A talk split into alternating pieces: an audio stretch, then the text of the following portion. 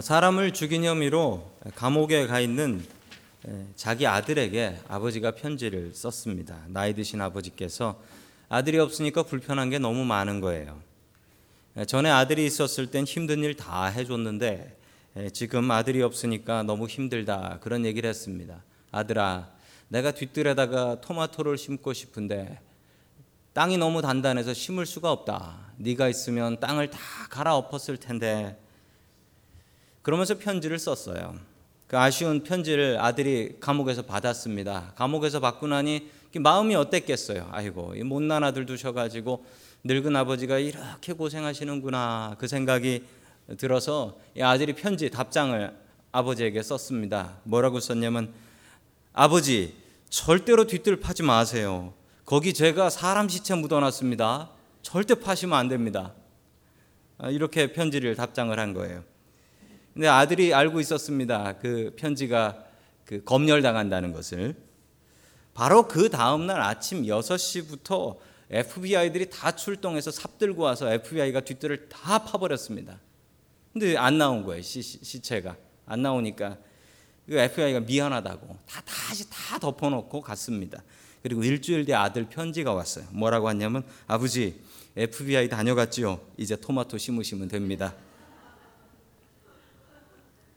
이 편지가 검열되는 것을 알고 아들이 이렇게 머리가 좋은데 왜 감옥 갔을까요? 감옥에 가면 편지를 씁니다. 사람을 만날 수 없으니까 편지를 씁니다. 사랑하는 사람에 대한 아쉬움, 그 편지를 씁니다. 바울도 편지를 쓰는데 바울도 감옥에 여러 번 갔습니다. 바울의 옥중 서신이라는 서신이 네 개가 있어요. 그 에빌 골몬이라고 해서 에베소서, 빌립보서, 골로새서, 빌레몬서라는 이 네 개의 편지는 바울이 감옥에서 쓴 편지입니다. 감옥에 무슨 기쁨이 있다고?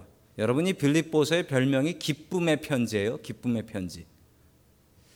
바울의 비결이 궁금합니다. 어떻게 감옥에 가서도 기쁨이 넘쳐서 그 남는 기쁨을 밖에다가 나눠주고 다니는지.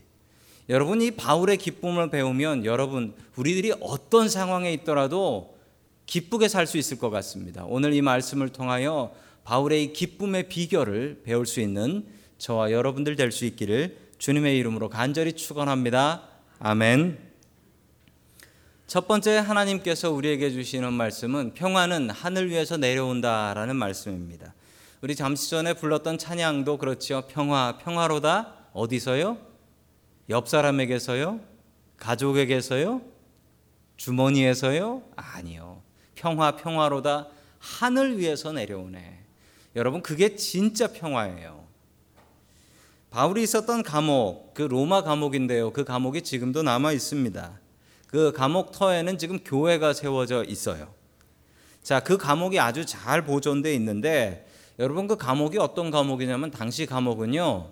지하 감옥이었습니다. 왜 지하 감옥일까요? 땅 속에다 감옥 파놔야지 죄수들이 더 골탕 먹을 거 아닙니까? 그리고 땅 속에 파놔야지 도망가기 힘들지요. 철창으로 해놓으면 어, 그거 뚫고 도망갈 수 있지 않습니까? 그래서 당시 감옥은 땅 속에다 땅굴 파놓고 감옥해 놨습니다. 자, 그 지하 감옥으로 들어가는 입구입니다. 지금 입구인데 저 입구는 옛날에 있었던 입구가 아니고 새로 세운 그 교회에 들어가는 입구입니다. 자, 그리고 그 감옥의 모습이 어떠냐면 저렇습니다. 잘 보관해 놨는데 이 감옥에 창문이 없어요. 없는 게 당연하지요. 지하 2층인데 지하 2층에 창문이 있는 게 더 이상하지요. 저기에 환기가 그 바람이 잘 들어갔겠습니까? 들어가지도 않지요. 그리고 저 밑으로 지하수가 흘러서 그렇게 습하다고 해요. 제가 궁금한 게 여러분 저런 감옥 감방에 빛이 들어왔을까요? 빛이 안 들어옵니다. 여러분 저 감옥 저 감옥에 있으면은 낮인지 밤인지 알 수 있을까요? 알 수 없습니다. 저기서 어떻게 편지를 썼는지 궁금해요. 아니 그 죄수들한테 아깝게 불 켜줬을 리도 없고 저 불 꺼져 있으면 저 안에서 어떻게 살았을지 그 저 좁은 곳에서 살면서 어떻게 편지 쓸 수 있었을지 아니 그런데 어떻게 저기서 기쁨의 편지를 쓰지? 여러분 제가 너무 궁금해졌어요. 어떻게 저곳에서 기쁨이라는 이야기가 나올 수 있을까요? 자, 우리 빌립보서 1장 1절 말씀 같이 봅니다. 시작. 그리스도 예수의 종인 바울과 디모데가 그리스도 예수 안에서 빌립보에 살고 있는 모든 성도들과 감독들과 집사들에게 이 편지를 씁니다. 아멘. 자기, 자기 자신을 종이다, servant다라고 표현을 합니다. 여러분 당시에는 종이 있으면요 자유인이라는 그룹이 있었습니다. 여러분 이 종은 죽었다 깨어나도 자유인이 될 수 없어요. 목숨 걸고 뭔가 나라에 큰 공헌을 하기 전에 그리고 자기 돈으로 벌어서 자기가 자유인을 사기 전에는 이 종은 죽을 때까지 종이고 또 자기 자식도 종이 되는 게 그게 종의 모습입니다. 종한테는 희망이 없습니다. 그리고 종은 자랑할 만한 일은 절대 아닙니다. 그런데 여러분 바울은 정말 바보스럽게도 자기가 종인 것을 자랑합니다. 여러분 종이 종인 것을 자랑할 수 있는 건 딱 하나예요. 내가 종이다라고 자랑하면 그건 바본 거고요. 내가 종인데 누구의 종이냐? 정말 위대하고 높고 좋은 분의 종이면 그 종은 자랑을 할 수 있습니다. 야, 내가 누구의 종이다. 내가 그 높은 누구네 집 종이다. 이렇게 자랑할 수가 있었어요. 여러분 높은 사람의 종이면은 그 종에 권력이 있습니다. 아무도 그 종을 함부로 못 해요. 여러분 바울은 자기가 종이라고 자랑합니다. 그 이유가 뭘까요? 종이 자랑스러운 게 아니라 주인이 자랑스러운 거예요. 주인이. 주인이 누구십니까? 천지를 지으신 하나님. 천지를 지으신 하나님 어찌 좋으신 분이신지. 여러분 하나님이 우리의 주인 되십니다. 여러분 그건 분명히 여러분들 믿으셔야 돼요. 그런데 여러분 하나님께서 여러분들에게 주인 행세 해 보신 적 있으십니까? 단 한 번이라도 하나님이 우리의 주인이신데 하나님께서 여러분에게 야 내가 주인이니까 방 빼라 이런 얘기 들어보신 적 있으세요? 얼마나 좋은 주인이신지 여러분 종들이 자기가 주인인 줄 알고 살게 해요. 여러분 정말 좋은 종이 주인이 하나님이십니다. 여러분 하나님을 자랑하며 살아갈 수 있기를 주님의 이름으로 간절히 축원합니다. 아멘. 그리고 2절에서 2절에서 이 바울이 인사를 하는데 그 인사의 말씀이 여기에 있습니다. 같이 봅니다. 시작. 하나님 우리 아버지와 주 예수 그리스도께서 내려주시는 은혜와 평화가 여러분들에게 있기를 빕니다. 아멘. 은혜와 평화가 있기를 빕니다. 이렇게 인사를 했습니다. 감옥에서 들려오는 인사인데 여러분 감옥에 있는 사람이 밖에 있는 사람한테 은혜와 평화가 있기를 빕니다. 여러분 이렇게 인사하는 게 적당해 보이십니까? 바울은 그 은혜와 평화가 있을까요? 여러분 바울은 은혜와 평화가 넘쳐서 그 평화를 밖에다가 증거하고 있는 것입니다. 여러분 아무리 많이 가져도 평화를 누리지 못하는 사람이 있고요. 아무리 없어도 평화를 누리는 사람이 있습니다. 여러분 바울은 가진 것 없지만 평화를 누리고 있습니다. 아, 제가 전에 있었던 교회에서 있었던 일입니다. 어, 그 교회는 아주 큰 교회라 부자들이 참 많았습니다. 부자가 아니라 재벌이 많았습니다. 어느 기업 오너, 어느 기업 회장님의 아내, 뭐 이런 분들이 많았어요. 권사님들 중에 그런 분들이 많았는데 어느 날 금요일 날 금요 그 철야 기도회를 하는데 어떤 권사님 한 분이 너무나 열심히 눈물을 흘리며 기도를 하셨습니다. 그분은 그 회장님 아내셨거든요. 끝나고 나서 권사님 기도 제목이 있으신가 봐요. 그 기도 제목이 뭡니까 하고 여쭤봤습니다. 솔직히 제 속에 호기심은 저렇게 부자의 기도 제목은 뭘까였어요. 그런데 그분의 기도 제목이 이거였습니다. 아, 호텔이 안 팔려서 자금이 돌지 않는다. 그러니 얼른 예, 호텔을 제 값에 잘 팔 수 있게 해달라라는 기도 제목이었습니다. 그 얘기를 듣고 나서 제 속에 드는 생각이 거지보다 재벌이 돈 걱정은 더 하는구나. 그 생각이 들었습니다. 거지보다 재벌이 돈 걱정은 더 하네. 세상에 걱정 없는 사람이 어디 있겠습니까? 스스로 만드는 평화는 자기 최면입니다. 내 영혼 평안해라고 스스로 나에게 이야기하는 것은 자기 최면이에요. 진짜 평화는 하늘 위에서 내려오는 평화가 진짜 평화입니다. 유대인들은 인사를 할 때 이렇게 인사합니다. 샬롬이라고 인사해요. 샬롬. 샬롬의 뜻은 평화라는 뜻입니다. 평화롭게 사십시오. 주님께서 주시는 평화를 빕니다. 자, 이게 바로 유대인들의 인사였습니다. 바울은 그 평화를 지금 누리고 있고 다른 이들에게도 전하고 있습니다. 여러분 옆에 있는 사람들에게도 이렇게 인사하시면 좋겠습니다. 은혜와 평화가 있기를 원합니다. 한번 해보실까요? 시작. 은혜와 평화가 있기를 원합니다. 여러분 이게 바울의 인사예요. 바울의 인사예요. 한국식으로 식사하셨어요 라고 물어보지 마시고 이렇게 인사하십시오. 은혜와 평화가 있기를 원합니다. 주님께서 주시는 은혜와 평화가 우리들 가운데 풍성하게 넘치기를 주님의 이름으로 간절히 축원합니다. 아멘. 두 번째 하나님께서 우리에게 주시는 말씀은 교회를 세우는 기쁨에 참여하라라는 말씀입니다. 교회를 세우는 기쁨. 여러분 교회를 세운다라는 건 빌딩을 세우는 기쁨도 되지만요. 여러분 우리가 교회에서 무엇 하나 봉사해서 교회를 아름답게 이루어 가는 것도 여러분 교회를 세우는 것입니다.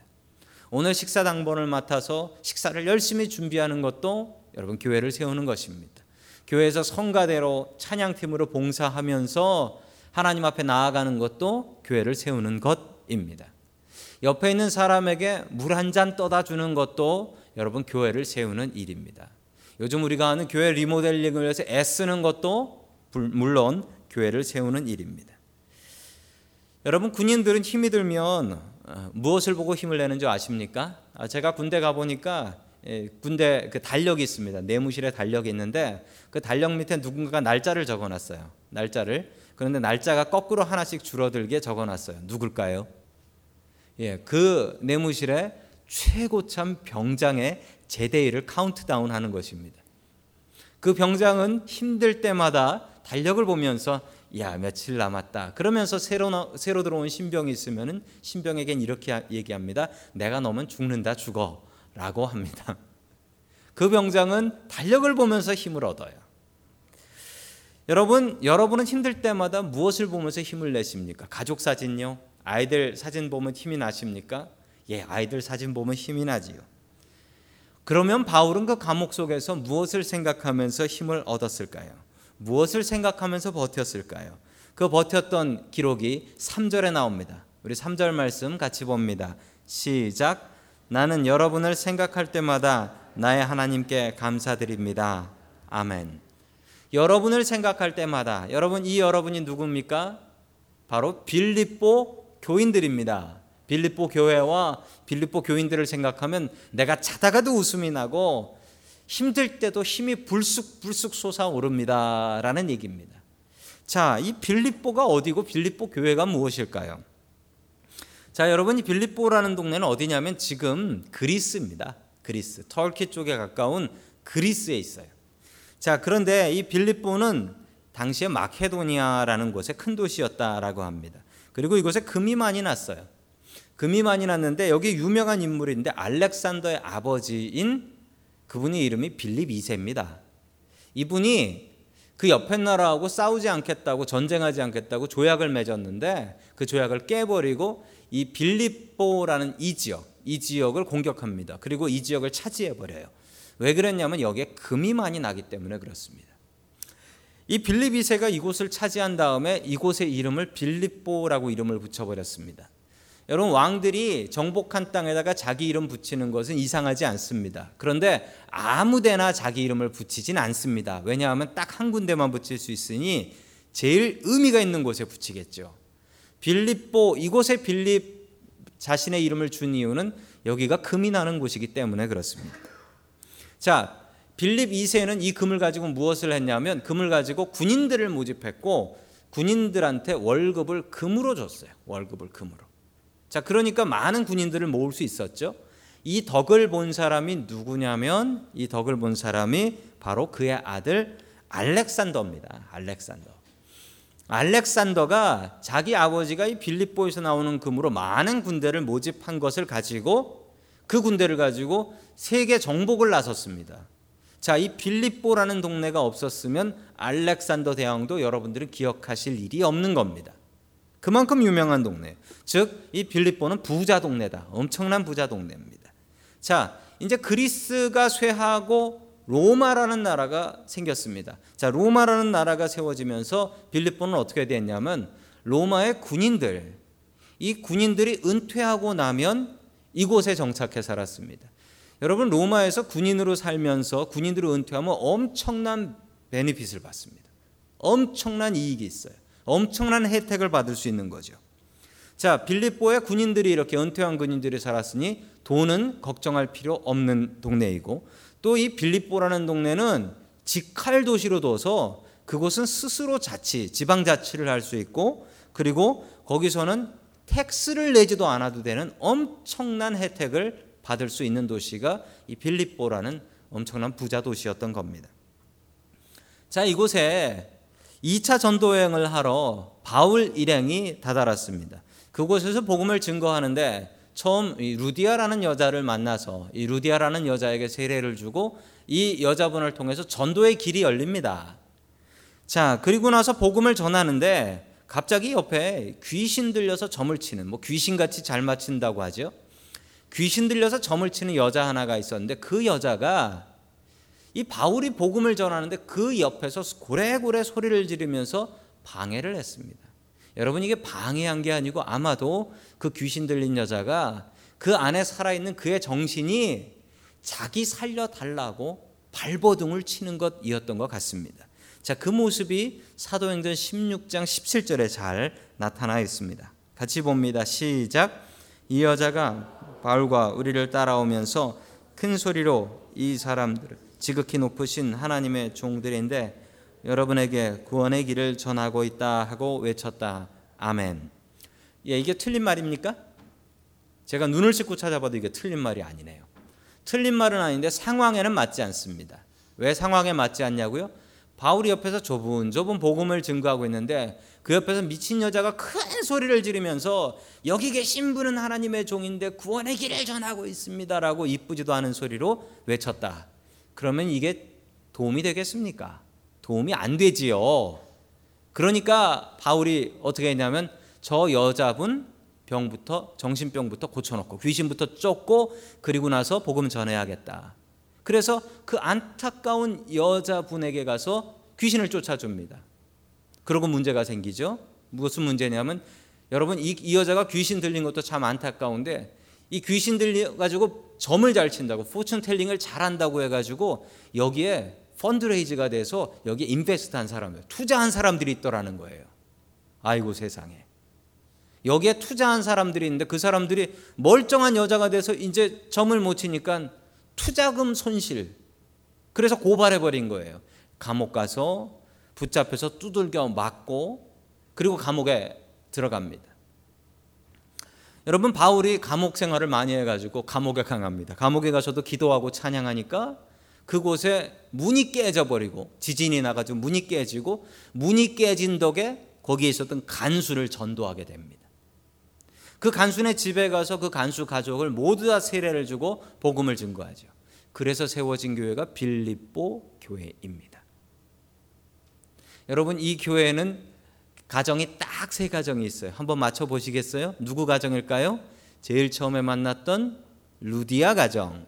그리고 그 다음에 누굴까요? 간수, 간수 가정, 간수 가정. 그리고 또 누굴까요? 귀신 나간 그 여자, 귀신 나간 그 여자분. 요 세 가정이 교회를 개척합니다. 이 세 가정이 교회를 시작해요. 여러분 이렇게 개척한 교회가 바로 빌립보 교회였습니다. 이 교회는 누구의 상급일까요? 바울의 상급입니다. 내가 거기서 죽도록 두들겨 맞고 그 귀신 들린 여자 고쳐주고 그리고 고문당하고 그래도 탈옥하지 않고 간수를 전도해서 세운 교회. 그거 생각할 때마다 바울은 웃어서 못 견디겠는 거예요. 기뻐서 견딜 수가 없는 거예요. 그래, 내가 그때 한 대 맞고 욱하는 마음이 있었으면 그 교회 안 됐다. 내가 맞고서도 참고 복음 증거해 가지고 이렇게 됐다.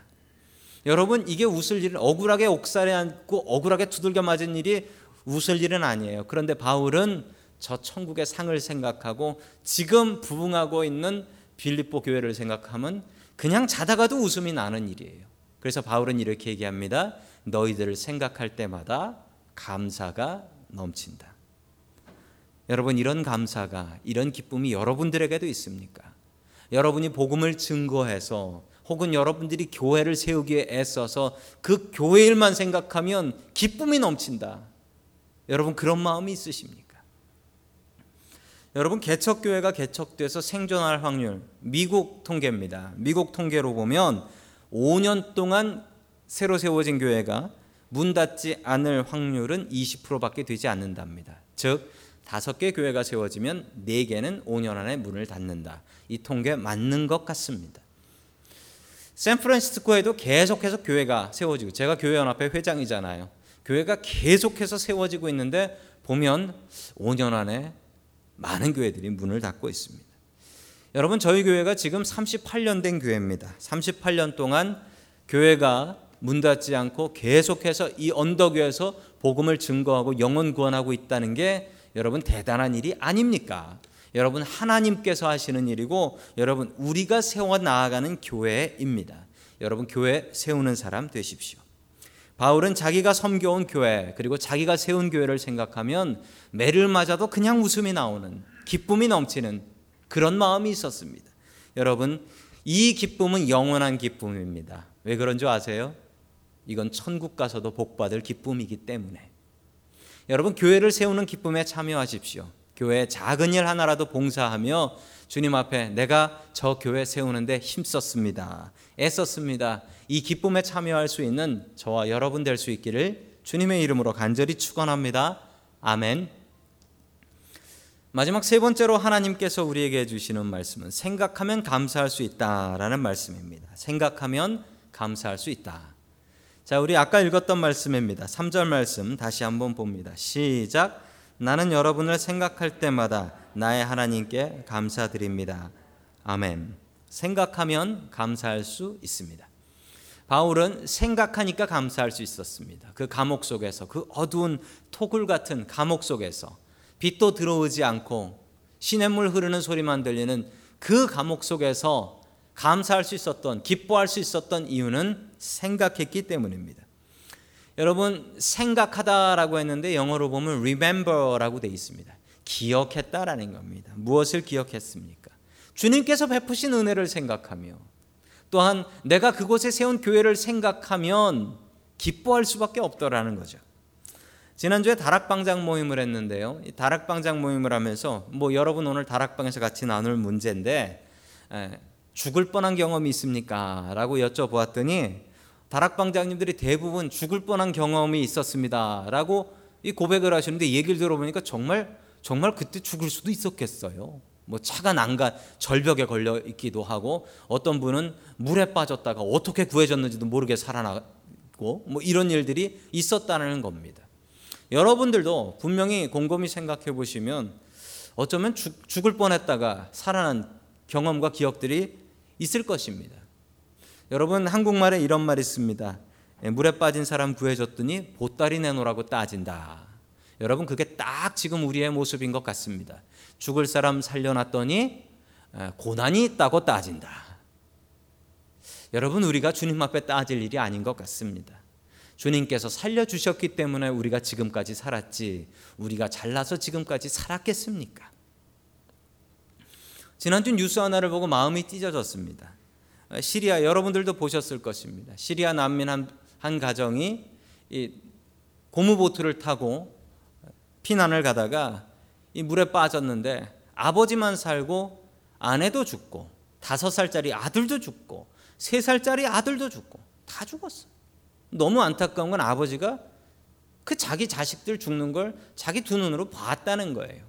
다섯 살짜리 아들은 벌써 죽어서 물에 떠 있어요. 그런데 세 살짜리가 마지막으로 죽기 전에 아버지한테 이렇게 얘기하고 죽었답니다. 아버지 죽지 말아요. 이러고 죽었대. 이러니 이 아버지 마음이 얼마나 찢어지겠어요. 얼마나. 여러분 아까도 기도했지만 그 시리아 난민들, 시리아 난민들이 유럽에서 받아들여지고 이 죽어가지 않도록 71명이 냉동 탑차에 타고 있다가 그냥 다 질식해서 죽었대요. 얼마나 안타까운 일입니까? 여러분 위해서 기도해 주시기 바랍니다. 우리가 지금까지 살고 있는 것이 우리가 그렇게 죽지 않은 것이 우리가 잘나서 이겠습니까? 하나님의 은혜가 아닙니까? 우리도 전쟁 나면 똑같은 일, 똑같은 꼴 당하는 게 우리의 모습 아니겠습니까? 여러분 그러니 하나님께 감사해야지.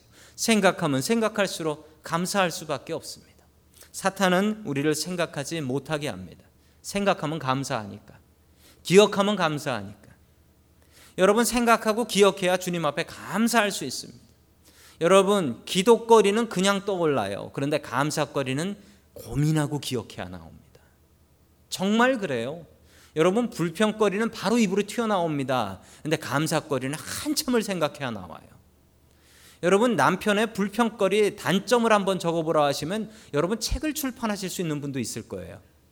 그냥 바로 그 자리에서 여러분 그러나 남편의 아내의 장점을 10개 적으라 그러면 차라리 금식 기도를 하겠습니다. 이건 못 적겠어요. 기억이 안 나요. 이런 분들이 수북해요. 여러분 부부간에도 마찬가지입니다. 기억하면 감사할 일이 있는데 여러분 기억하지 못하면 감사할 일이 없어요. 사탄은 우리를 기억하지 못하게 합니다. 기억 못하면 불평하니까. 여러분 하나님 앞에 감사할 게 없어요. 여러분 감사거리 책으로 내도 출판을 해도 부족합니다. 여러분 그런데 왜 이렇게 우리에겐 불평만 넘칠까요? 바울에게 배우십시오. 바울은 감사거리를 생각했으니까. 기억하면 감사할 수 있습니다. 바울은 너무 감사해서 그 기쁨이 넘쳐서 그냥 그 감옥에 넘쳐서 그 감사를 이 빌립보 교인들한테 편지로 나눠주고 있는 거 아닙니까? 여러분 우리도 그래야 됩니다. 우리는 최소한 감옥엔 있지 않잖아요. 감사할 게 왜 없습니까? 감사할 것을 생각하고 감사하며 살아야 합니다. 여러분 사람들이 느끼는 고통이 그 1에서부터 10까지가 있대요. 10이 제일 센 겁니다. 자, 그 중에 아이를 낳는 고통, 이게 7이거든요. 7, 7 정도가 된다라고 합니다. 그런데 이 말기 암 환자들이 당하는 고통은요, 이 7이 넘는다고 해요. 7이 넘으면 말기 암 환자들이 느끼는 고통이고, 그러면 병원 가셔서 이 통증 치료를 받지 않으면 너무 고통스러우시다라고 합니다. 자, 그런데 그 고통을 당하는 분들한테 아, 저도 저도 몇 년 전에 그 신장 결석이라는 키드니 스톤이 있어 가지고 그게 7보다 크대요. 8쯤 된대요. 아, 정말 아프더라고요. 정말 아파서 응급실에 갔는데 거의 뭐 실려가듯이 응급실에 갔습니다. 갔더니만 거기 계신 그 의료진들이 저한테 주사를 놔주시는데 이게 거의 마약성 주사라고 하더라고요. 아주 강한. 그런데 제가 그걸 맞고도 야 내가 내가 이 마약 맞는구나 이 느낌은 전혀 들지 않아요. 그냥 안 아프네. 그냥 살겠네. 아유 안 아프니까 살겠네. 이 정도만 느낄 수 있더라고요. 뭐 그래서 제가 뭐 중독이 되거나 그런 일은 절대 없습니다.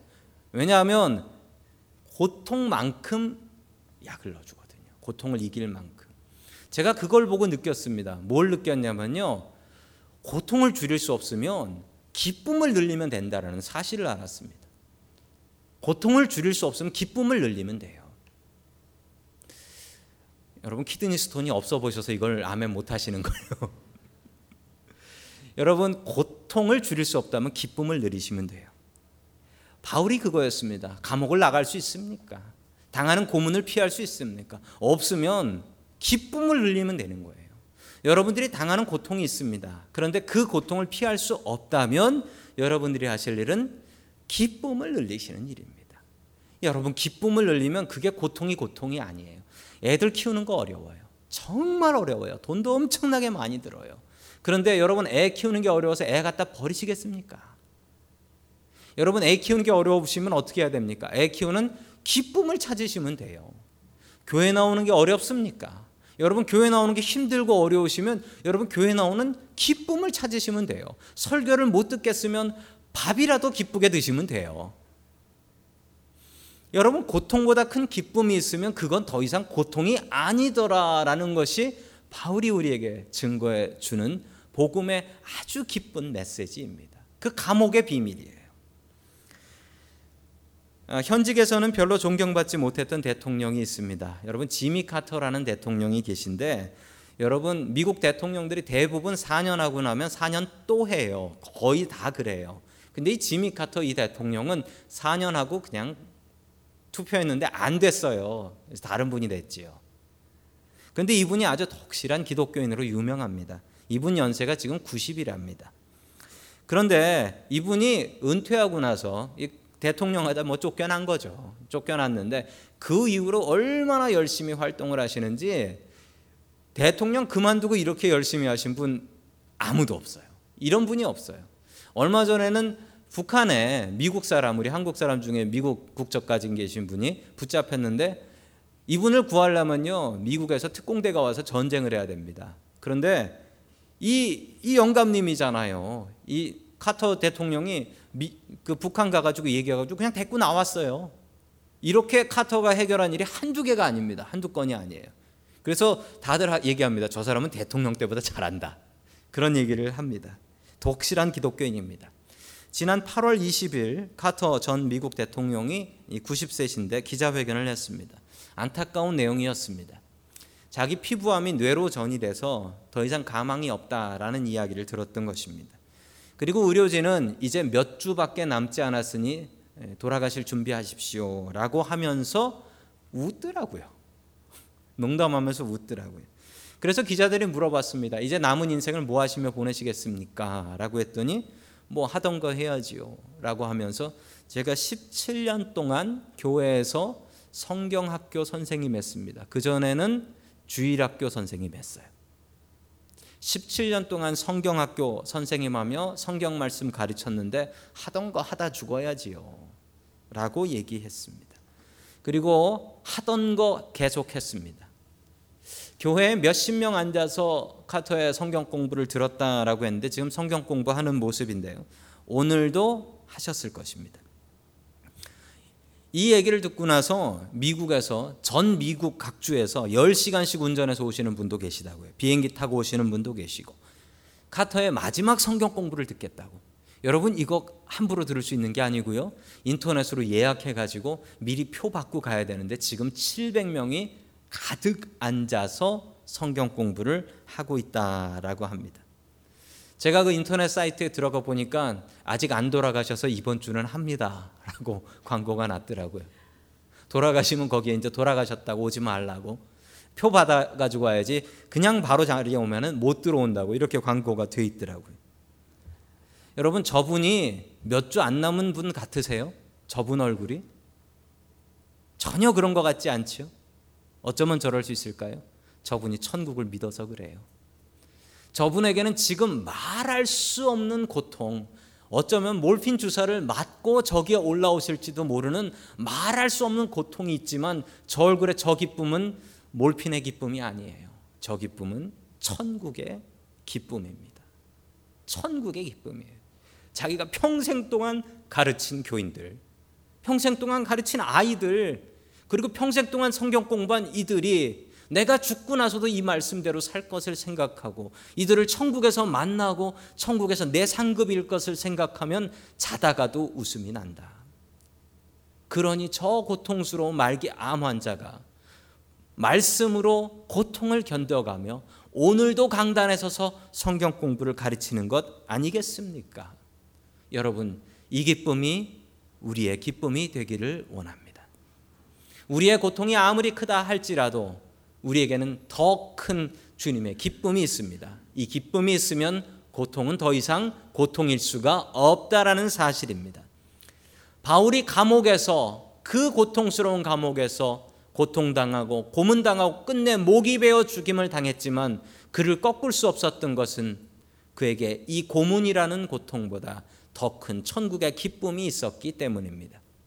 여러분 기쁨을 키우는 게 답입니다. 여러분의 고통스러운 상황을 기쁨으로 이겨 나아갈 수 있는 저와 여러분들 될 수 있기를 주님의 이름으로 간절히 축원합니다.